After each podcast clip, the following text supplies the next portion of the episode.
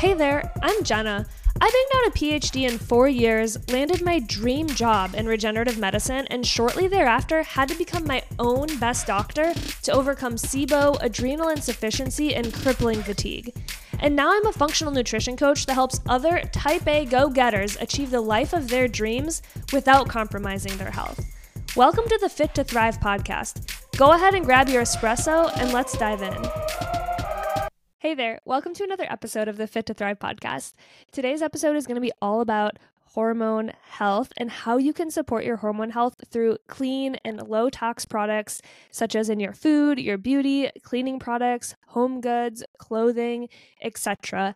I really truly love how low tox living became so trendy in 2023.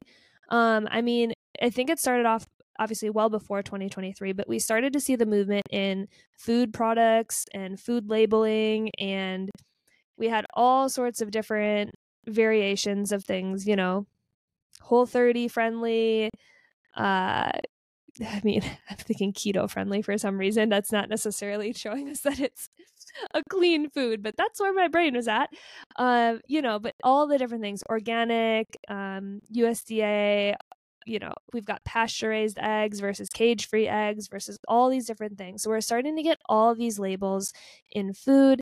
And now this has started to translate into other areas, such as our beauty products, our cleaning products, things that we use to decorate and make our home homey, even in our clothing. I don't know about you, but I have been getting bombarded, probably because I clicked on one, but I have been getting bombarded with ads for low tox clothing. Um, and so it kind of gets me into this, you know, into this episode and thinking to myself, where do you start? Where do you draw the line? How do you know when you're doing something that is in support of your health versus when you're just kind of starting to become a little bit obsessed with it? Because I am definitely someone who can admit I get kind of an obsessive personality when I like get into something, it is then my obsession for the next you know sometimes short duration sometimes long duration right? Um and so especially with trying to find products and trying to live a lifestyle that is hormone friendly low tox whatever you want to call it it is really sometimes very tricky to draw that line at when you're doing something that is productive and healthy and aligning with your goals and when you're actually adding more mental and sometimes physical stress on yourself to just try and do the best because when it comes down to it, there's always going to be another thing that you can do, another product that you can buy, something that's going to be better, lower tox than what you're currently doing. And so, going at this from a perspective of I'm trying to increase the hormone friendliness of my lifestyle. I'm trying to assist my body. I'm doing this out of a place of abundance and happiness and health rather than out of a place of fear or, you know, nervousness or really it is fear. I was trying to think of another word for it, but it's fear out of the negative ramifications, right? Eh, that's a very important distinction. And so, as we take and approach this podcast with that mindset, I wanted to start off with a little bit of background on what are the things that are actually in these products that that are making them possibly not the healthiest option for us. So, the four big heavy hitters that I see and that a lot of times you might want to look at on ingredients lists or look at for labels that say, you know, free of would be parabens, phthalates, artificial fragrance, fragrances, and pesticides. I mean, eh, you're not going to find something that says like what pesticides were used, right? But obviously that's going to refer to like organic produce and things like that. And so why is this important though? Like I, I get asked the question a lot of like, is it even worth it to go through and replace all of the products that you use, you know, in your cosmetic and your your daily routine? Is that really something that's worth doing? And I'd like to refer back to this study. It came out just last year in 2023 and it goes into the impact at the cellular level when they had women switch out um, the products that they were using on a daily basis, like the personal care products, for products that were free from parabens and free from phthalates. Um, so it didn't necessarily look at fragrances or anything like that in this study, but two big ones. So they basically took women at the start of the study and they said, okay, come into the study and they took a biopsy of breast tissue. Um, these were all healthy women. None of them had breast cancer or anything like that. So they took like basically a starting biopsy. And then they sent the women away and they said, okay, instead of the products that you were using, we're going to give you this packet of new products. And all those ones were paraben free and phthalate free. And they said, we want you to use these exclusively for the next I think it was 28 days, but basically, let's just say a month. Use these for the next month and then come back. And they took another biopsy from the breast. And then they analyzed the starting biopsy and the biopsy after they had switched out the products. And what they found was that the cells in the second biopsy had a much more favorable gene expression, a much more protective gene expression as it relates to breast cancer compared to the first one. And so what we're seeing from that is that even just a month of switching up these products impacted how those women's cells were expressing the genes. Um, and so I, I wrote down the list of things that they switched out just to give you like a better view of it. So it was like shampoo, conditioner, shower gel, body wash, deodorant, body lotion, um, face cleanser and moisturizer, toothpaste, floss, deodorant, lip balm, hand cream, sunscreen, makeup, and then the soap that they use for their hands and their dishes, and um, the containers that they use to store the products. And so, just from switching out those things, there was a pretty dramatic impact. And so, I, I like to think of that study when I'm asking myself, like, is it worth it to really go through the effort of finding a lower tox mascara and then finding a lower tox foundation. And I feel like, you know, for me and my answer to that question is yes. Um, your answer could be different, but I'm guessing if you've made it this far into the podcast, your answer is probably also yes. And so your next question is that's a lot of stuff. And there's a lot for me to consider because earlier I mentioned also food, I mentioned also home products, I mentioned all these other things. Where the heck do you start? Um, where are you going to start that is the biggest bang for your buck? Because if you are a practical person, you just thought to yourself, okay, she listed off probably 10 different products, but makeup was one of those 10. And I've got, you know, however many makeup products. And if I replace my entire makeup bag, that is a spendy activity, right? Definitely a spendy activity. So, where do you start in this so that you're not breaking the bank, but you're also getting the most effective effectiveness out of it, right? So there's two places I want you to start. One is that to remember your body does have built-in detox mechanisms because I feel like once you kind of start this there's always going to be a next thing there's always going to be a next thing and like I mentioned in the very beginning we want to come at this from a perspective of we are adding more health into our life versus we're coming at this from a perspective of I'm fearful of something bad happening to me.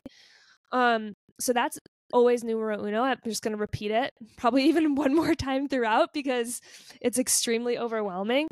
And then the next thing I like to do is think of it from the perspective of what do you ingest or what touches your body most frequently. And so the number one thing, the number one category is going to be your water and your food. I mean, when you think of it, it's like a great thought to be like, oh, I want to make sure that the solution that I'm using to mop my floors is super low tox and super clean. And it's like, that's great. How often are you mopping your floors though? If it's me, it's not that often. it probably could be more, right?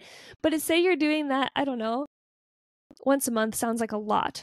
Like a like that would be very frequent for me, so I'm exposing myself there. Um but if we take that and we compare it to the water that you're drinking, we have an obvious discrepancy in the dosage, right? You are going to be drinking and exposed to the water that you're consuming significantly more than the solution that you're putting in your mop bucket. So we want to start with the things that are more like the water and the food, and then we'll get to that other stuff eventually if you really want to. Um, so what I like to start off with is with water is it is really impactful to get clean filtered water. Um, I am never someone, I feel like in this space, it's very common for the narrative of like big pharma is out to get you, big food is out to get you. The government wants to keep us sick because that's how they control us. And so, therefore, all these other things. And I just don't think it's that big of a conspiracy. Um, are there things in place that could make these big systems a little bit less helpful to us? Yeah, of course. But when you think practically, I live in Phoenix, so I'm going to use that example. You know, you see the pictures of the water pipes and they look absolutely disgusting on the inside, right? Like you see that and you're like, oh yeah, I'm never drinking tap water again in my life. But it's not that, like, ever, did you ever think to yourself also, how in the world could the city of Phoenix efficiently and effectively clean out the inside of the water pipes without completely shutting down water to people and completely disrupting everything that takes place um, in a society. It's just it's just not practical. And so rather than thinking that everything is in these products to make us sick or to keep us sick, I just like to think of it from the perspective of people are doing the best that they can do to do whatever they want to do. Um, and I can also, therefore, do the best that I can do that is the best for me. And so for that case, it's going to be getting filtered water, whether that's a Brita, I would say that's like step one. If you can get reverse osmosis water and put your own minerals back into it, I think that that's like a really gold standard. Um, I go to Sprouts, which is like a local grocery store, um, similar to like a Whole Foods or something like that, and I get their reverse osmosis water and put my own minerals in it. But just like I said, everything is on a spectrum. The gold standard for storing your food, for storing your water, would be in like a glass container versus a plastic container. I'm rolling up to Sprouts and I'm filling my five gallon BPA free BPA free plastic containers with water. Because for me, I have dropped those five gallon containers before out of my car. Actually, they just rolled, rolled right out. Apparently, I was driving too crazy and broke and spilled five gallons of water all over the Costco parking lot. And so in my brain, I'm like, sure, could I get like a one gallon, like multiple one gallon glass containers? I sure could. But if that glass container had rolled out of my car and shattered all over the Costco parking lot, it would have been a lot harder to figure out what to do than the plastic ones. And I just don't have to worry about them breaking and being a huge issue. So that is one of the compromises that I make that is a best decision for me. Would it be a best decision to get glass versus plastic? Maybe, but it's not best for me. Um, and so that's always the perspective that I keep with this is there's always something I could be doing better. Um, and it's easy to get overwhelmed. So just always look at it from the bigger picture. But in general, I have switched out all of my food prep and food storage containers are glass versus plastic. Um, all of my water bottles are either stainless or glass and I do really prefer and purchase um, like organic produce whenever I can, so I don't have to worry about the pesticides.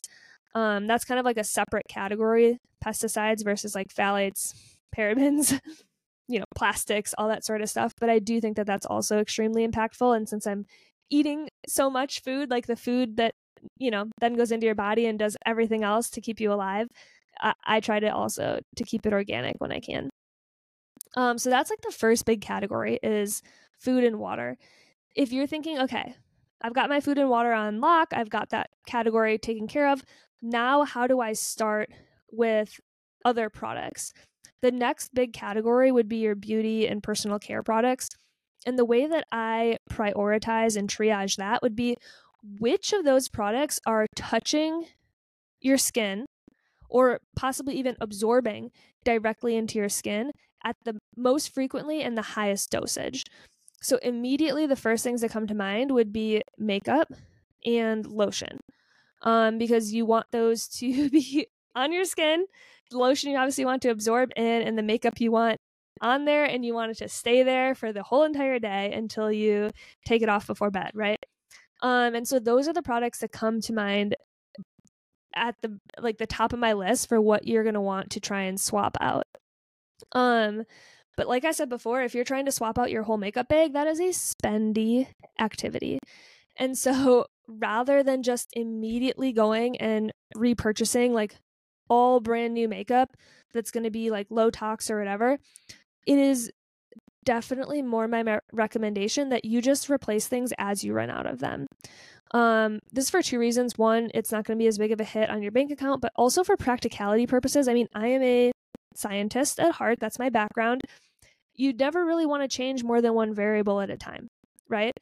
If you change both your, let's say, your primer, your foundation, and your setting spray all in one fell swoop, you have no way of knowing why your foundation looks astray at the end of the day, right? Like, you don't know which of those variables that you just changed up is the reason that you're having that effect.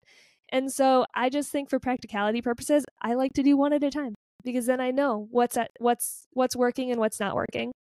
Um, it also kind of lets me experiment with the different brands because you're gonna try and find the brand that you like that's it's gonna be probably different from what you've been using in the past. And so maybe you want to try, you know, I don't know, the Ilia foundation, but you want to try like the Honest Beauty mascara or something like that, right? And kind of lets you experiment with the different brands as you go. And then you can maybe find one or two that you really like that's like in your main arsenal. Um, the next one on here would be fragrance. So that falls into that artificial fragrance category. So I should touch on the fact of like, if you're ever just like out in the store and you're like, okay, I don't want to look up in an app what is the clean ness of this product. Um, I I think one of the things that I look for also is like just is there an artificial fragrance? If all they put on there is fragrance, more than likely there's some type of synthetic fragrance in there, which is going to be a little bit harder hitting than if they would use something like an essential oil. Um, which you know, then there's all the different categories of essential oils that you can get into. Sometimes they put the scientific name, sometimes they just put the you know tea tree oil or something like that. Um, but that would be another thing that I would look at. If you do want to try and use apps, I almost forgot this point, but there are two that I have found to be relatively helpful. Um, I prefer one to the other, but that's just kind of my personal preference. So th- the Think Dirty app is a is a great one. Um, it's going to have a little bit larger product database. The reason this is my second favorite, um, and I usually don't go to it like it's like my backup. it's, it's my backup app. Is um, I don't like the fact that you can buy products right off of the app. Um, while it is extremely convenient that it links you directly to either Amazon or wherever they're selling it from, that means that the product has likely paid to be a part of their database, which just in my mind takes away a little bit of the independence of it and a little bit of the trustworthiness for me. Um, but I am a pretty opinion. So my primary go-to app that I use is the EWG app. Um, but the way that the both of them are kind of set up is that you like search through the database for a product, and each product that's in their database gets a score, with the lower scores being more desirable.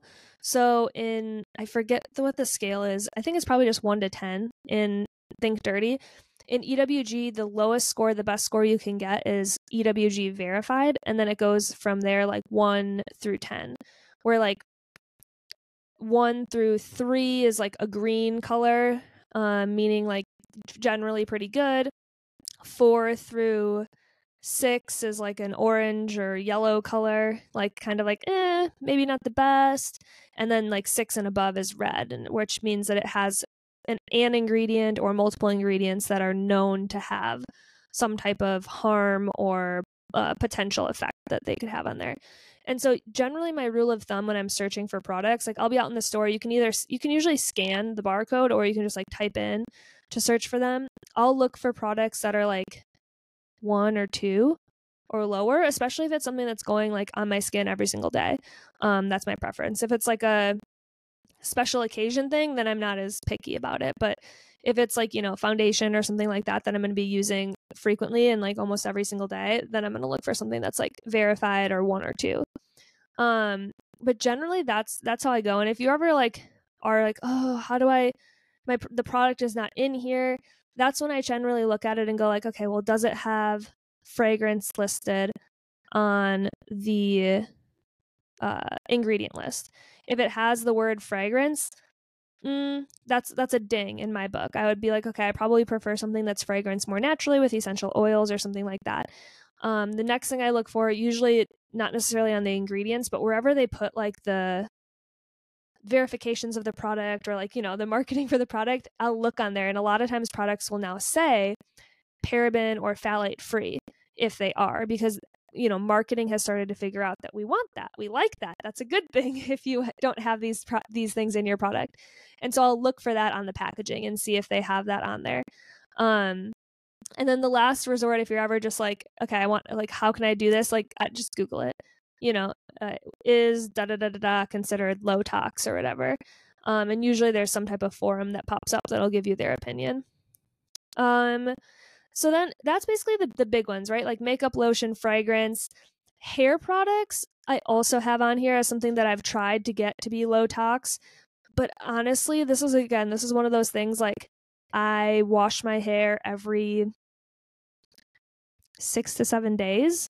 Um, and I've recently got extensions put in, and I want the extensions to be really taken care of and like really healthy in a way. And like sometimes I find with a lot of the hair products, it's hard for me to find stuff that like keeps my hair how I want it. So if it's something that I'm only doing every seven days, like washing and drying, I I'm not as uh I'm not not quite as picky about. But again, that's my own personal take on it, right? Um, and you're gonna have your own personal take on everything too. I know plenty of people who won't touch makeup that has a single bad ingredient in it, but then they go and get Botox. And like technically that doesn't make any sense, but if it makes sense to you, then it that's that's what matters. It's all about working in the direction that you want to work in. So the top one again, water and food. Then hit your personal care products. And then the third step if you're like, okay, I'm really going to be an overachiever in 2024 and get my hormones on the up and up, then start looking at like your home goods. Um so like your cleaning products, your candles, um, oh, I have laundry detergent listed here. Honestly, I would move laundry. That was a mistake on my part. I would probably move laundry detergent up higher on the list um, because of how I structured this, right? When you think of it, you're wearing your clothes like the whole day. I, I don't know what you're sleeping in, maybe not, but like, right? Like, other than when you're sleeping, you're probably wearing clothes like the entire day. And so your laundry detergent is is what cleans those clothes. So then it's basically touching your body the entire day. So I would put laundry detergent up higher on the list, um, more towards like your personal care products than I would as a lower end item. Um, but the the thing that is a little bit trickier sometimes with the home goods is that all these other things, as implied by personal care products, they're just for you. Right?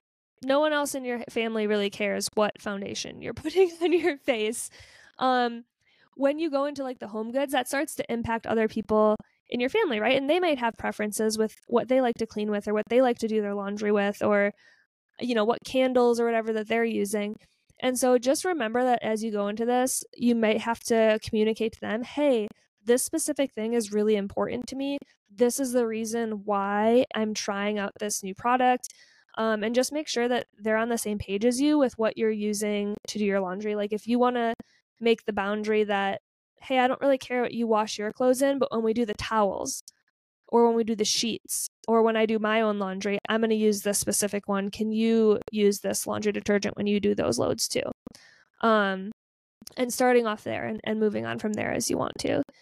Uh, so so those are kind of like the, the big three heavy hitters. If you're really trying to get your hormone health out out and do really good things with it. You're trying to live a low tox life and support all of those things. This is how I would start. I would make sure you're replacing things as you run out of them. Don't just go I mean you can. I don't you don't have, you you could replace everything all in one go if that suits your fancy, but I would say replace them as you run out. Um always remember and come at it from the mindset of I am improving my health. I'm doing this to support my health. I'm doing this out of a place of abundance and excitement for my health rather than out of any fear um, and fear of what harm could come if I don't do this. And then the last piece, and this is really, really important. So I probably shouldn't have saved it for last, but here we are. Um, I, all the things that I just went through on this podcast literally don't mean anything and are literally useless if you are not doing your basics. Hormone health is on the foundation going to be a result of your sleep, your stress management patterns, your exercise, and eating nutritious foods. So if you are not getting seven to nine hours, I was going to say eight plus, but we'll give you the range seven to nine hours of sleep at a minimum every night. If you are not proactively managing your stress and no, your workouts do not count as proactive stress management, that can be a way to relieve stress. But in this day and age, if you are a modern woman or a modern man in 2024 and you are not proactively managing your stress, you are doing yourself a huge disservice.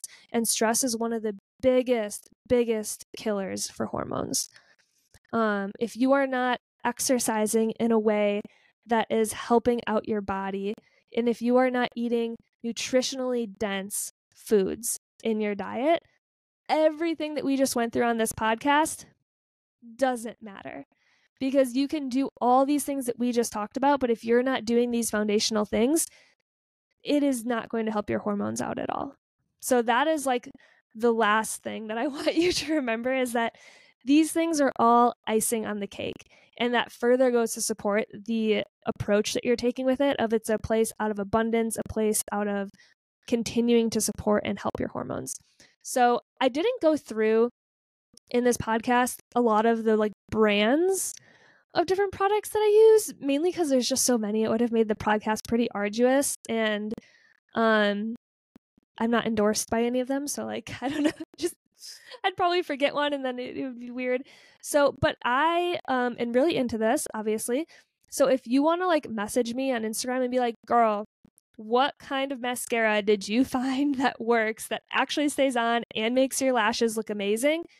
Send me that message. I would love to chat with you about it. Um, and and give you all the details on all the products that I've tried because there have certainly been some that I have tried and I do not like, and then there are the ones that are my ride or dies. I will never go back. Um, and so I love that conversation. So if you have any questions on what you can do to support your hormone health journey or which products you think you should try or that you should avoid, um, definitely shoot me a DM. Okay. Till next time.